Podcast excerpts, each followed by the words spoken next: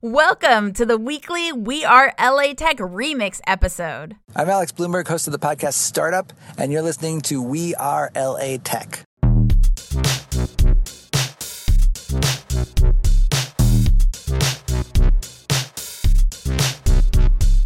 My name is Espree Devora, born and raised LA, and I created We Are LA Tech in 2012 to unify the community. Podcast launched in 2014, continuing to help people find the best talent, to connect with each other, to form awesome relationships. So proud of this show.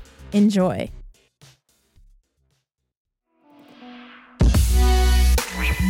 Hey, this is Ryan Burns, CEO of Buzzcast, a virtual event platform built by producers for producers. We're based in Larchmont in sunny Los Angeles. I mean, we have this little kind of acronym we use, uh, which is called GRIT, and and you know the various letters stand for different things, but essentially what it's built around is the idea of when we hire, look for people, we really want people who especially now that so many of us are all diverged, you know, in different places and different things, you know, just looking for those people who, you know, like to make decisions on their own, like to sort of insist on something being right. That's something that is is front and foremost for me in anything I do. I, I'm I'm a perfectionist by nature, which probably makes me not so you know, difficult to work for at times. But um, I'm just a big believer in in quality of product and quality of what you do. And so, you know, that's that's something that personality wise, I think is just sort of embedded in certain people to go that extra mile, check that extra box. And so that's just something. So as long as we have that with somebody, then then we we have a culture of kind of a lot of independence um, and a lot of just sort of you handle your stuff, I'll handle my stuff, and we have some very structured uh, way we do meetings on a set set basis that kind of brings us back together and makes us check in on what we're doing to progress. And are you from LA originally? I'm not from LA originally. I'm from, uh, I was born in Boston and I grew Oh, up nice. uh, quite a bit in Vermont. So in the mountains and, and that sort of thing. But I've been in LA. LA's been my base since 94. And the, the team is based in Larchmont, right? Yeah. So we're in Larchmont uh, area. Uh, of course, you know, everybody's still working from home uh, at this point. yeah. So we've got, you know, we've got uh, all of our production and creative and that sort of thing is all based in LA. And we've got, you know, some some developers placed here and there um, in different places. Our CTOs in New York area, uh, that type of thing. But the the the base of everything's in LA.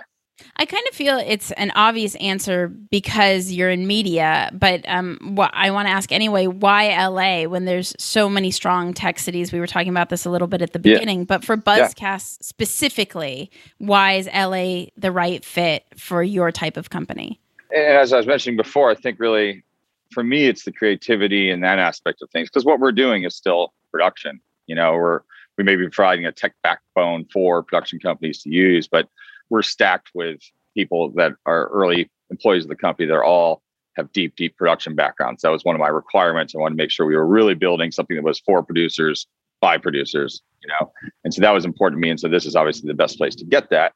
And then in addition, you know, because we are in streaming and you know sort of really looking at how we can transform that into something much more unique than what we're seeing out here in, in even our platform any platform at this point i think there's going to be a lot of transition there you know here was a great place to get some you know amazing amazing talent and so you know we've just um, gotten some really amazing hires coming in you know we just we just got the the former vp of design of hulu and you know we got the the Give former vp of, yeah we got the VP of marketing from uh, former VP of marketing from Audible, and before that for Crackle. Wow. And so, so getting guys like that, you know, you know, they're all based here. This is where those big, a lot of those big streaming platforms are based, or the production companies around them. And so, you know, for us, it's it's just a great place to be. My name is Aiden Gold. I work for a biotech startup called eGenesis, doing investor relations. We're trying to solve the organ shortage. I'm based in Santa Monica, and you're listening to We Are LA Tech. So, I mean, I think, like I said earlier, like I believe like startups are fundamentally like imperative to like improving humankind, and we need to keep investing in startups. I mean, so I, I think like the best startups to invest in are usually the deals that are hardest to get. If they're willingly like taking your money, you gotta like um you should question that because it just means that like maybe they're not like a super great company. No, like that's just like so you just want to have a high bar for it. Right. But like, I mean, some of the companies I've invested in include like SpaceX, and that was like a very convoluted way of like getting in. I think I have SpaceX shares. I'm not entirely entirely sure. I mean, startup investing is like this whole underground world, as like I'm sure a lot of your listeners know, of like how you get deal access and get in as like an angel investor. And then Carta is another one, which they do like cap table management and equity and stuff like that. I don't have like a stage or an industry. Like it's just innovation and startups broadly. So I'm across like this full spectrum. And how do you even become an investor? What are the steps? Because like how long have you been an angel investor now? Probably about like, like two years, a year and a half. Like anything, like you just do it. You just like find like a startup that you want to in- invest in and try to get access, and then you'll figure out how to wire money and sign some paperwork. You have to be accredited. Uh, like Yeah. so, shout, you have to be accredited to invest Yeah. in startups. Um, but if you're accredited, then you can just give people money um, and equity in companies. And if somebody's making their first investment right now, other than what you shared, which I think is a pretty cool way to look at it, if it's too easy for people to take your money, then something might be off. Other than that, what's one huge lesson that you've learned, something that you wish you knew when you first started that would really accelerate someone forward?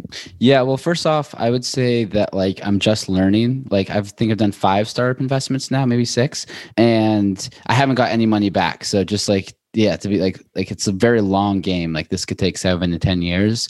But I think the one thing that's important to know is like do it with people that you trust. All of my uh, first few deals were like with people that like I really looked up to or were mentors of mine, and they knew this was something I was passionate about, so they brought me in. I would say that's the number one thing. Like as you're just getting started, just be around people who are have already done it before, and they'll help you. And a lot of times the companies like don't work out. So there's so many times that I've spoken to investors that are like, people really need to understand that investing in a, as a startup is the the odds of winning are very low. So what kind of like reality statement do you want to share with everybody? Yeah, as soon as you wired the money, you should think of it as going to zero. Like that's like a good rule of thumb. Like as soon as the money's wired, just like you could probably just say goodbye and you should go on with your life. For startup investing, yeah. Totally. And people who are listening right now that are like, oh my gosh, like, would he invest in me? Who should be reaching out to you for deal flow? Yeah, I mean, I would love to talk to like any founders that are interested in like they have a business and they're they're raising money.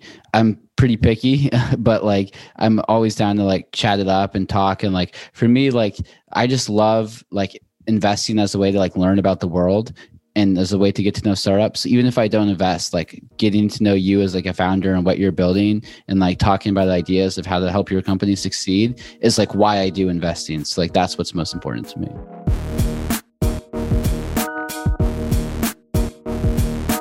Hi, this is Daniel Liebeskind with Topia. I'm the CEO and co founder, and we are evolving how people socialize online, based in West Hollywood. You know, the other thing that uh, I personally believe in is creators, right? And those are creative types, but it's people that are uh, that are artists, musicians, anything that's that's really uh, what it means to be human, which I, I believe is the creative lens. You know, as we think about the future and artificial intelligence, the integration of different technologies like bionic implants into our minds, all sorts of crazy stuff that's coming, it's going to be really hard to uh, replace human creativity. And so it's actually something that we really should be focused on making viable and not just like the top 1% of creators, but how does somebody that's uh, an ordinary artist make a living being an artist? Uh, it's the kind of thing that growing up, I was sort of under the impression that you can't be an artist and have any kind of financial independence or freedom. And I think what we've seen over the last couple years is a massive shift in that with different creator economies, things like Twitch, uh, for example, that allow you to be a game player artist, right? Different different types of creativity, different types of art are now not just being encouraged, but are becoming viable career paths. Um, and and you you know young people, future generations are seeing that and saying, hey, I don't need to be a doctor or a lawyer or a software engineer in order to have financial independence. I can be a creative. That's amazing. And I think that the epicenter for a lot of that is Los Angeles. Let's talk about how you built your creativity, your Topia. What was the origin story of the first idea of Topia and then how you started building and what did that look like and where are you today? So Topia is actually really a journey that I've been on for the last seven years. I had a startup in 2015 that was called Body, and it was a way for fitness instructors to create their own virtual fitness studios with their own branding, pricing, and then teach live interactive classes uh, that were very experiential, where they could see the participants and participants could see each other. So it emulated that experience of being in person, kind of like what you see a little bit with Peloton, but uh, more more like Zoom meets Peloton. And this was using very similar technology called WebRTC, Web Real Time Communication, that we're actually using in Topia. And the reason I one of the one of the reasons I did that is um, for a similar kind of uh, um, goal of empowering ordinary fitness instructors to be able to build communities around them and then teach these live classes where participants can actually be in community with one another and have the experience where like I could be in Los Angeles, my sister's in Chicago, we can take a class together and we can see each other like we're in person.